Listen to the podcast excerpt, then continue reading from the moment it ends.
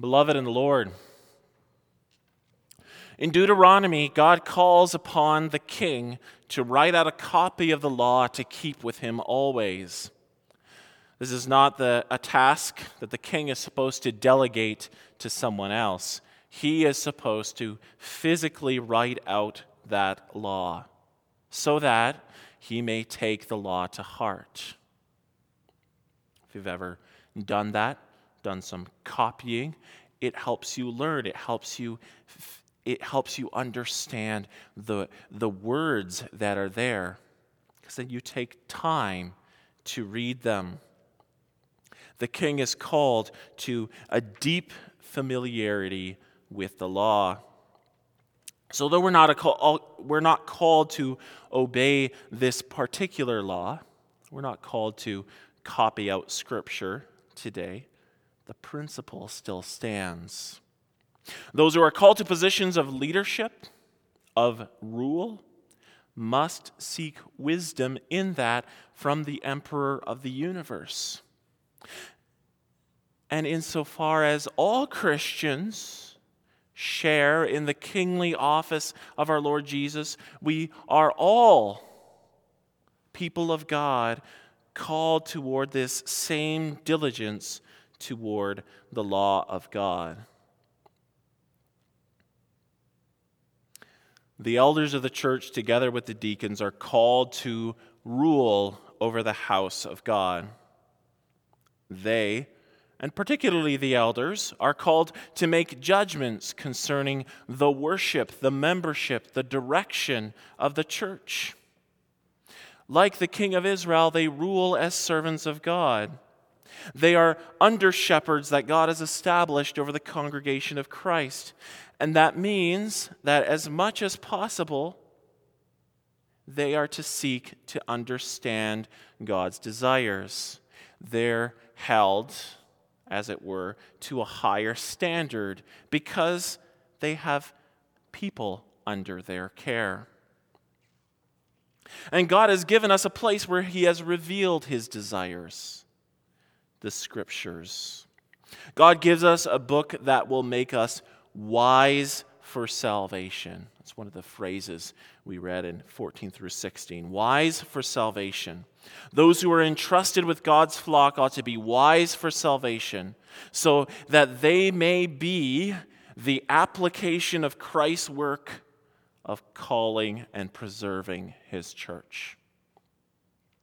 Consistory, pastor, elders, deacons, they're working out that call of Christ to come and to drink of the water of life. We, the officers of the church, are the means Christ uses to supply the means of grace, the preaching of the gospel and the sacraments, so that every person in the congregation may be equipped for his task of living according to the gospel. I proclaim to you the word of the Lord under the theme listen to the word listen. We can tend to think of listening as something passive, something we receive. We don't need to do anything. But if we think about it a little longer, we will realize that there's a real activity in listening. Reading is a type of listening. You can read something off without thinking about it, or you can read and hear the words come into your head. We're called to analyze, ponder, and apply the things that we hear. God wants active listeners. Paul is calling Timothy to an active listening so that he may use the Word of God to make the man of God complete. Paul is speaking to Timothy in a context where the old world seems to be falling apart. The last days at the beginning of chapter 3 refer to the time that will come shortly for Timothy the breakup of the old world of Judaism centered on the temple and the inauguration of the age of the church. In that time, many false prophets will rise up, and anyone who desires to follow the righteousness of Christ will be persecuted. But that continues to go on through history. We see parallels to our own day. where our system is breaking down due, the, due to the pressures from COVID 19. Meanwhile, false prophets run rampant and the faithful grow smaller by the day. Where do you find strength in such a time? And Paul draws Timothy's eyes to Jesus Christ. But as for you, verse 14, but as for you, continue in what you have learned and have firmly believed, knowing from whom you have learned it. What has Timothy learned and firmly believed? He has learned that Jesus Christ is the Messiah, the one who has come as an offering for the sins of the world. That, that's what the whole word is ultimately about. And that is Timothy's ultimate certainty as he's faced by the pressures that come from every direction, as he experiences persecution from fellow Jews and later from Romans. In all this, he has a firm foundation in Christ. Christ will hold him and keep him. So, who, and the who is plural here, who did he learn this from? Well, first from Paul. That seems the most obvious answer. Who himself witnessed the risen Christ. Paul presents himself as an example to Timothy in our, in our reading. Earlier, he has said, You, however, have followed my teaching, my conduct, my aim in life, or uh, my life, my faith, my patience, my love, my steadfastness. And not only Paul, but the fellow workers of Paul, others who have witnessed Christ. And particularly his heart was prepared through this me- for this message by studying the Old Testament from the time of his youth. So the Old Testament testified and prepared him for the message from Paul and from the other witnesses uh, with Paul. But ultimately, Timothy has learned this from Christ. From Christ himself, through Christ's Spirit. Paul and others speak for Christ as imperfect vessels. But the Word of God is the Word of Christ, and that's where Timothy has learned Christ. Who did we learn Christ from? From our parents, from our teachers, our pastors. But again, ultimately, from Christ Himself as He speaks to us out of the pages of Scripture. And the Lord Jesus has chosen you for the same purpose, so that you may be vessels of the Scripture to the church. And yes, we are imperfect vessels of that tradition. What does tradition mean? It means a handing down over the generations. This, the Bible, that's the ultimate tradition that we're handing down over the generations. And so, yes, we're imperfect vessels of that tradition. We carry our own biases with that. But that's why Paul's next point is to point beyond himself to a sacred word that has no error, the Word of God. He points to Timothy's own training in that word as a bedrock for what he learned from Paul and how from childhood you have been acquainted with the sacred writings which are able to make you wise for salvation through faith in Christ Jesus. And these sacred writings that Paul refers to here, he's, he's talking about the Old Testament. Remember that the New Testament at this point is it's still in the process of being written. Timothy is steeped in the Old Testament. He was steeped in that before he heard the gospel of Jesus Christ. And that's what prepared him to receive Jesus Christ. It's the Word of God that provides Timothy with the strength to remain in Christ as he approaches an uncertain future. This deep immersion in Scripture from youth is sometimes, sometimes called inscripturation. Of course, this is not limited to the Old Testament, and, and in our day, we would right away think of the entire Bible. We want to instill in our children from an early age a love for all of Scripture. And I hope that you men who have been chosen for the office of elder and deacon are full of gratitude for a lifetime of, of learning that Scripture. Many of us have had that Scripture from our youth. That's a glorious gift and not one to be taken lightly. Too often, it's the newcomers to the faith that truly value the scriptures, while those who have been raised in it do not value their birthright. That inscripturation makes Timothy wise for salvation. What does that mean? It means that Timothy has a deep understanding of who God is and what he desires for his church. Now, the word salvation, we shouldn't have a narrow understanding of what the word salvation here means. It doesn't not merely mean here getting to heaven, it's a lot bigger than that. It refers to the plan of salvation the nature of the righteousness that comes with salvation. You're saved so that you might do good works. And the wisdom of salvation, choosing, making the right choices that are proper to a life of a saved person. The word salvation here refers to the breadth and the width of what God is doing in and through the church and beyond the church, his continual offer of salvation and renewal to the whole of creation.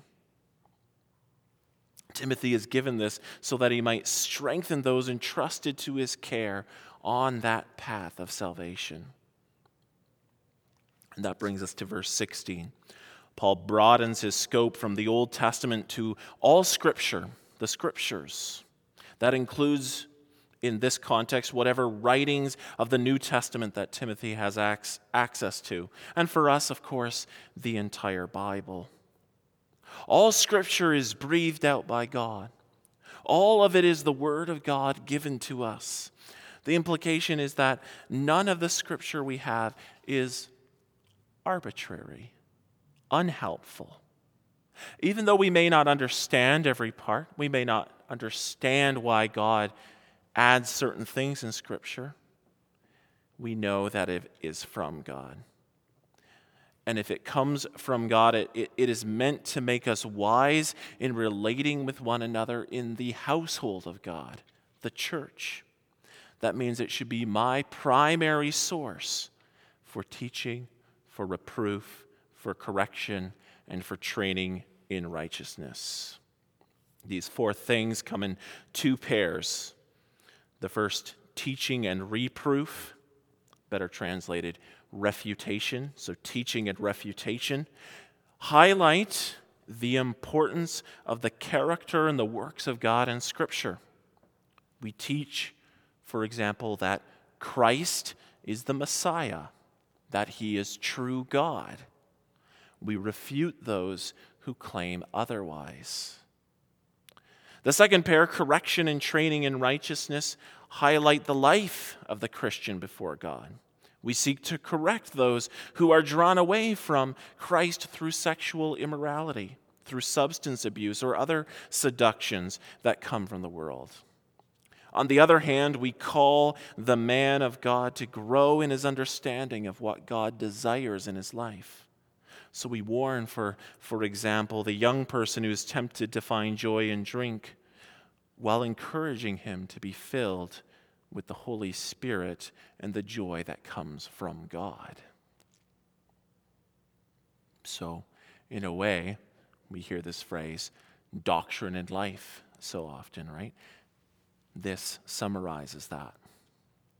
And the purpose, so that the man of God may be complete the word complete here refers to a wholeness. We might call it a holistic outlook. This man of God is not one sided in his understanding of God's call in his life. say he values the worship of God on Sunday without applying that to his week. He's not one sided in his understanding of Scripture. He really understands the end times well, but he doesn't really understand Genesis all that well. Neither is the man of God divided so that he says one thing and does another, or confesses something with his mouth without holding to it in his heart. That's what it means to be complete. We are complete in Christ, and over time we grow in that completeness. How does that work? It works by growing in the way that Christ has provided. It's a movement from completeness to completeness, from grace to grace, from glory to glory.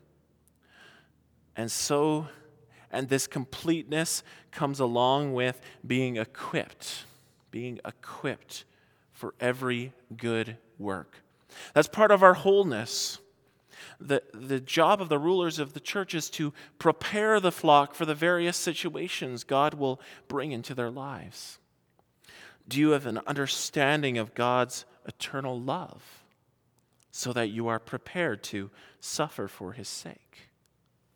Do you know that you have the Spirit so that you may be assured that God will keep your feet from slipping from his path of salvation?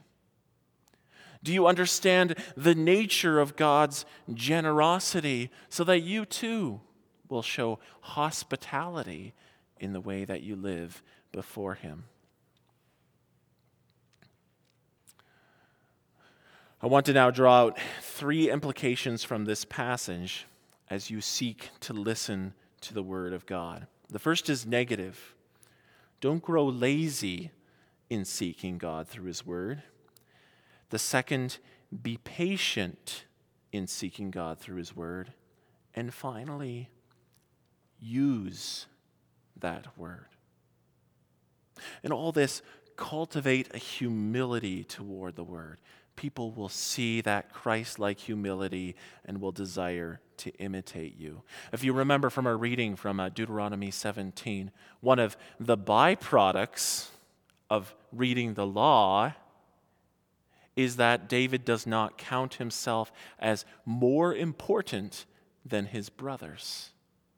It gives him a humility before his subjects. So, first, uh, warning not to grow lazy.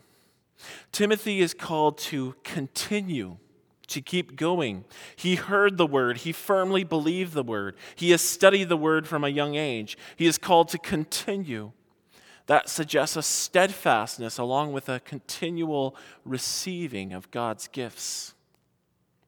It's easy to simply rely on the knowledge we have reached in a certain point in our life and coast on that.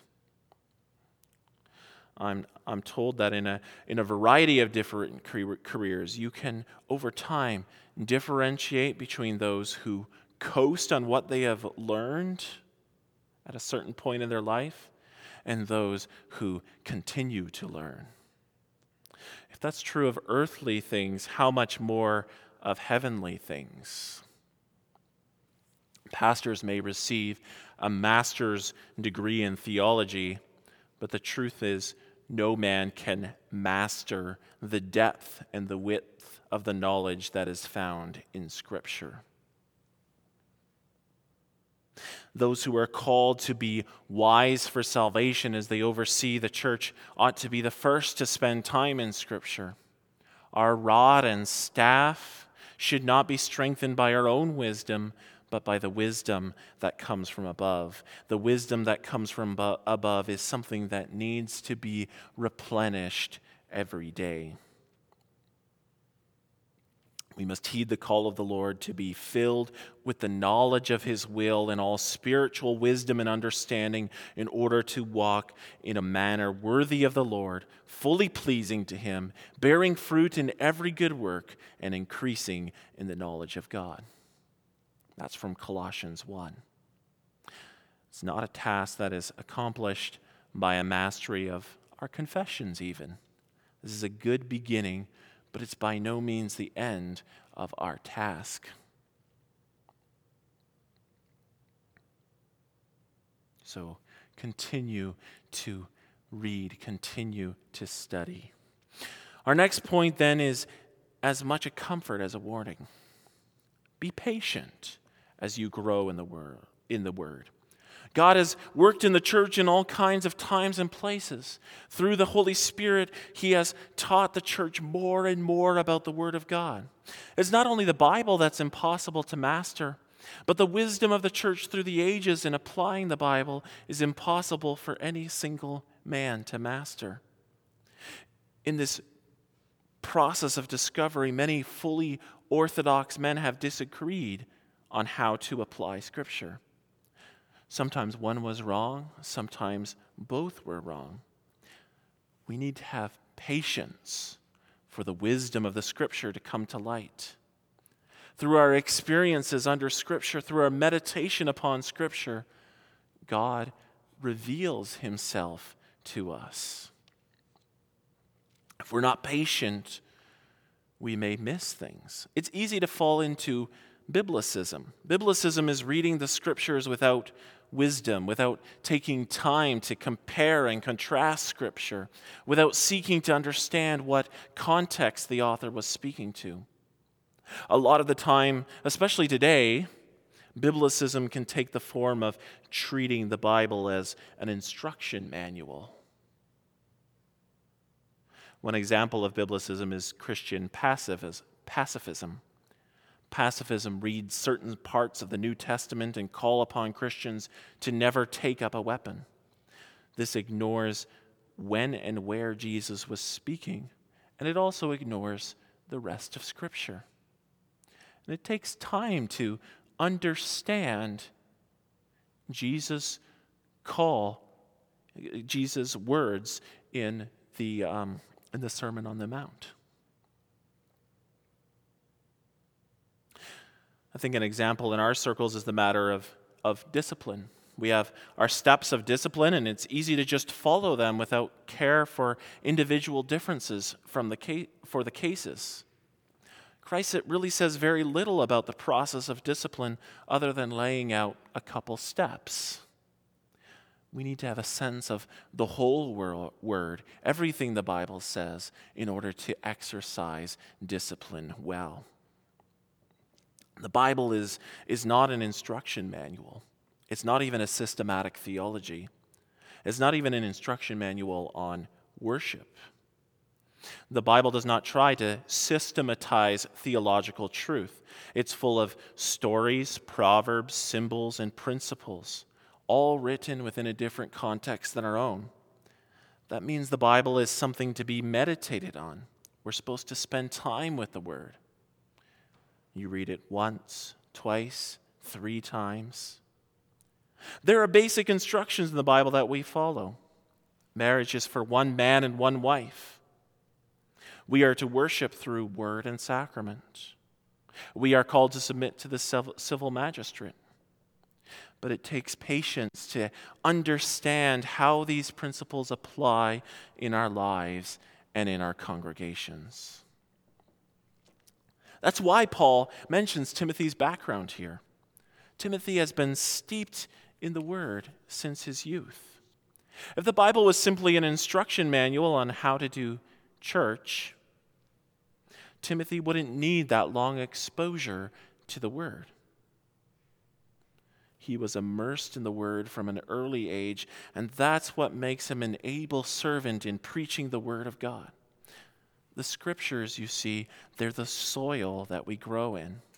The Bible is the spiritual food that we digest, something that takes time so that our souls may be nourished. This type of attitude toward Scripture also has the side effect of a humility toward the wisdom of God.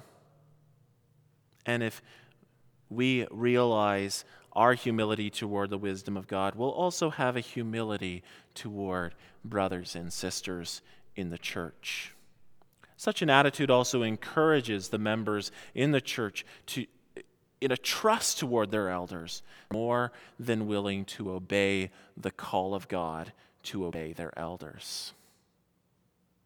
Right? If we're trustworthy, then it will be easy or easier for, for those in our care to trust us. Finally, it's important to underline here we're called to use this word.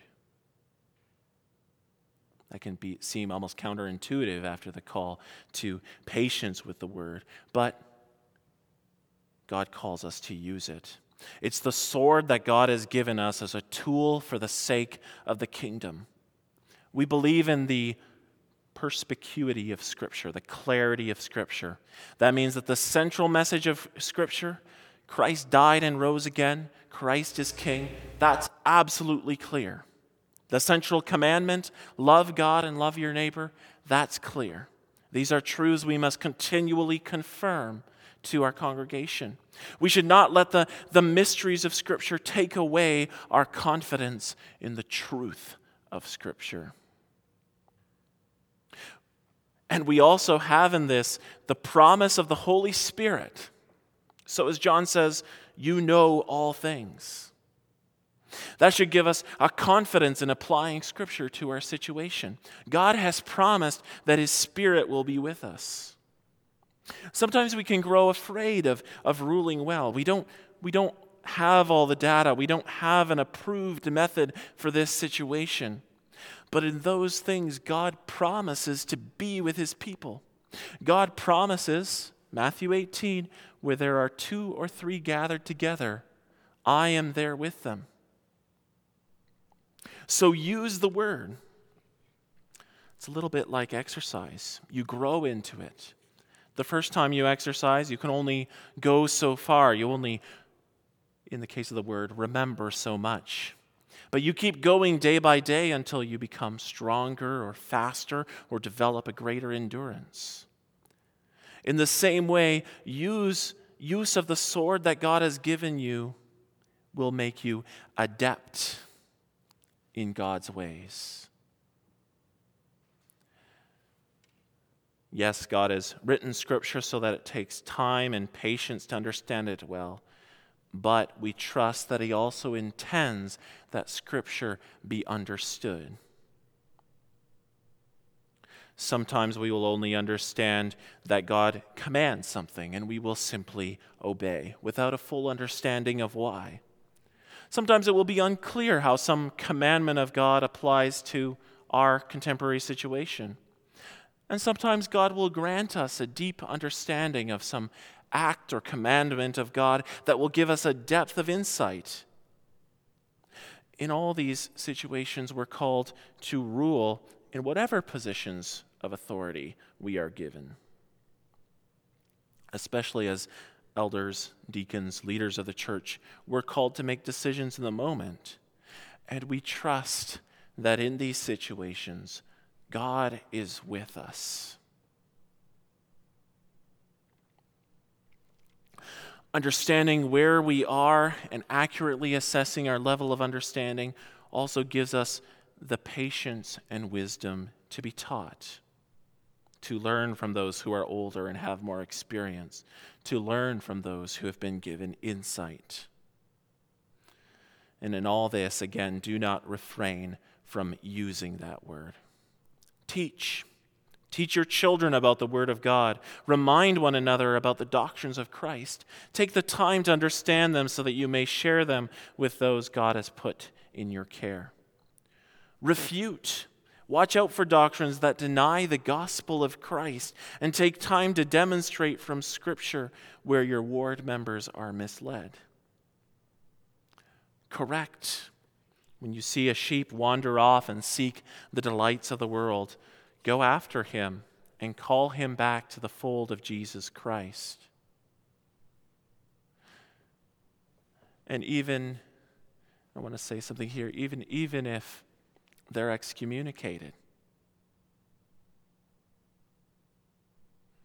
there's no formal need to go after them, but there's still a sense, there should be a sense of duty, a desire that if that person desires to meet with me, I still desire to bring them back to the fold of Christ. Train, encourage the members of the church in loving righteousness and living their whole lives as sacrifices to Jesus you are given the Holy Scriptures so that you and all those whom God has given you may be complete, equipped for every good work. And remember in all of this the gospel. This is not of your own strength, but through the Spirit of God who is working in you. All glory be to God the Father, God the Son, and God the Holy Spirit. Amen.